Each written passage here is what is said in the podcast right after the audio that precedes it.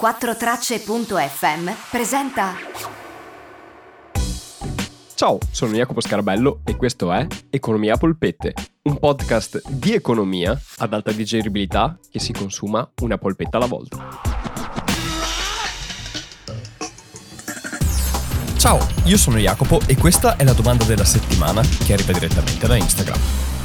Ciao Jacopo, sono Anna da Verona. Volevo chiederti cos'è la cessione del quinto e come funziona? Grazie mille, ciao!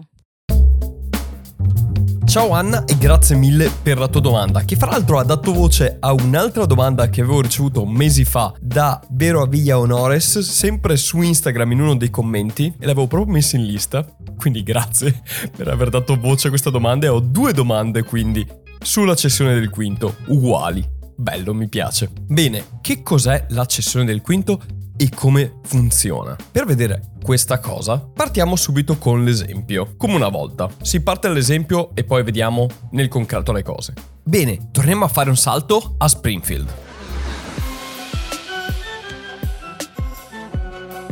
E lì troviamo Homer Simpson che vuole comprarsi un computer nuovo. 5.000 dollari! Ha solo 10 secondi per decidere, signore.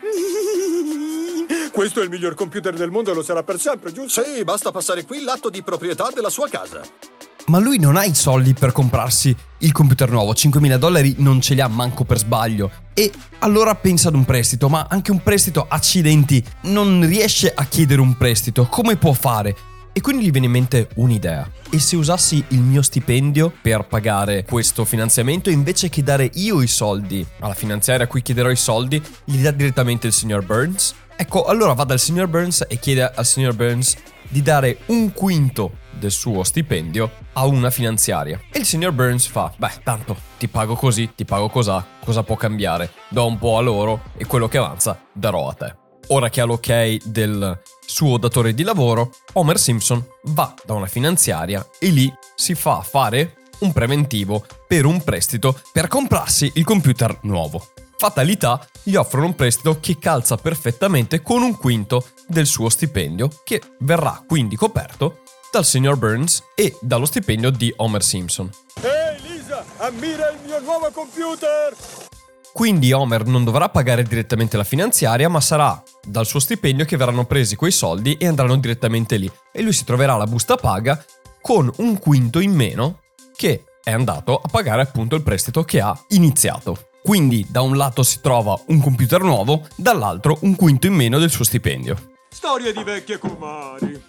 Bene, questo è più o meno la cessione del quinto. Cosa vuol dire? La cessione del quinto, quindi, è un modo di ripagare i propri debiti, che siano essi nei confronti di un prestito nuovo che viene aperto oppure dei debiti pregressi che non si riesce a pagare in altra maniera. E come si pagano questi debiti? Beh, con un quinto del proprio stipendio, che verrà quindi questo debito decurtato del quinto ogni mese con ogni stipendio e quindi verrà ripagato a rate.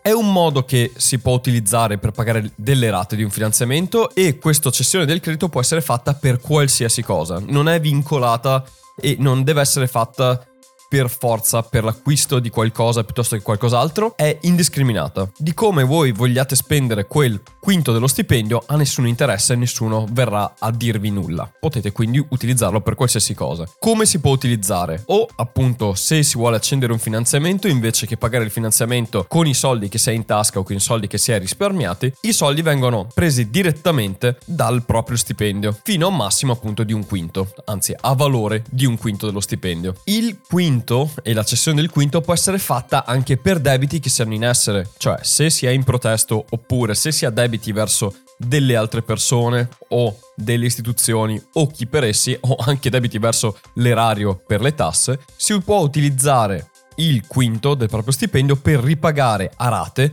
questi debiti invece che andare a pignorare altre cose nella propria vita, come beni o immobili. Quindi è una forma sostanzialmente di pagamento di debiti che si può avere o che si contraggono ex novo per un prestito che si viene fatto, oppure dei debiti che si avevano pregressi che non si riescono a pagare in nessun altro modo e quindi si va a chiedere al datore di lavoro di cedere un quinto del proprio stipendio alle persone con cui si ha un debito. Quali sono i vincoli e le parti negative, se vogliamo, della cessione del quinto. Cioè, è una facoltà in più che si ha nel pagare i propri debiti, però ovviamente ha un costo e ovviamente ha dei limiti. Ora vi darò proprio i caratteri generali, ma se volete vedere più un po' nel dettaglio questa questione, non troppo neanche dettagliata, potete andare sul sito quellocheconta.gov.it e all'interno del sito potete trovare anche maggiori informazioni sulla cessione del credito. Devo dire che questo sito fatto dal governo dà molte informazioni utili su molti tipi di strumenti, anche finanziari e bancari, che si trovano in Italia. Ed è un portale fatto appunto per l'educazione finanziaria che non conoscevo e ho trovato fatalità proprio per rispondere alle vostre domande fra i vari link e fra le varie fonti che mi sono emerse. C'era anche questo portale che è utilissimo, devo dire. Ho fatto pubblicità progresso a gratis così. Ringraziamo il governo e il Ministero delle Finanze. E la parola gratis. Grazie, gratis. Ma torniamo alla cessione del quinto, va.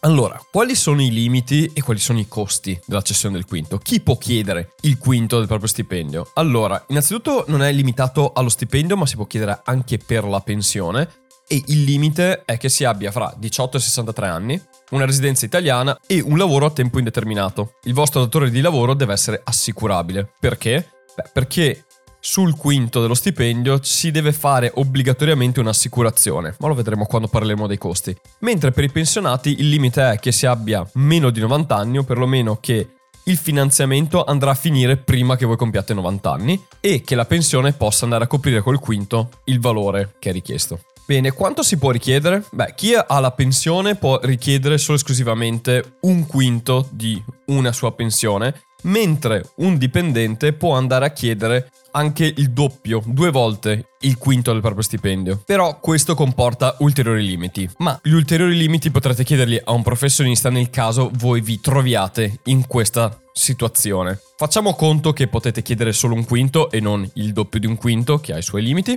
Bene, potete chiedere di rimborsare i soldi che dovete fra 2 e 10 anni. E il finanziamento è rinnovabile se la vostra richiesta di rinnovo è fatta almeno dopo che abbiate già ripagato il 40% o che il vostro finanziamento originario sia inferiore ai 5 anni e potete quindi estenderlo fino al massimo che è di 10 anni. Quali sono i costi? Ecco, la cessione del credito non è gratuita e costa di più rispetto a chiedere un prestito normale. Voi quando andate da chi eroga il prestito, andate a chiedere appunto che invece che il pagamento normale delle rate, pagandole voi direttamente, le chiedete come cessione del quinto del proprio stipendio.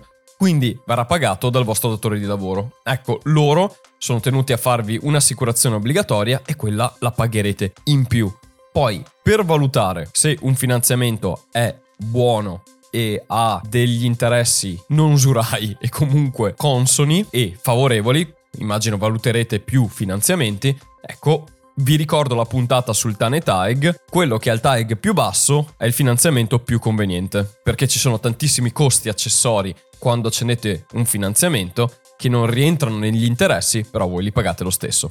E questo è più o meno quanto, cioè quello che dovete sapere voi quando fate una richiesta alla cessione del quinto, comunque chiedete un prestito pagato con la cessione del quinto, la cosa fondamentale che voi andate a chiedere alla finanziaria, a chi vi fa quel prestito con cui voi pagherete con un quinto del vostro stipendio, dovete avere i fogli informativi e verificare che voi possiate sostenere quel tipo di prestito e sostenere anche i costi dell'assicurazione che sono obbligatori. E come dicevo anche prima, guardate il TAG che è fondamentale e ricordo il TAIG non include l'assicurazione, quindi il TAIG va bene, vi dice quanto vi costerà il finanziamento, però poi dovete sempre aggiungerci i costi obbligatori di assicurazione che vanno a coprire cosa? Il caso di decesso o di perdita di lavoro. Sappiate anche che se chiedete comunque un finanziamento con la cessione del quinto, può essere che abbiate un tasso di interesse più alto rispetto a un finanziamento normale. Ricordate sempre che il tasso di interesse che voi pagate su un qualsiasi finanziamento o prestito è proporzionale al vostro livello di rischio e inversamente proporzionale a quanto voi siate capaci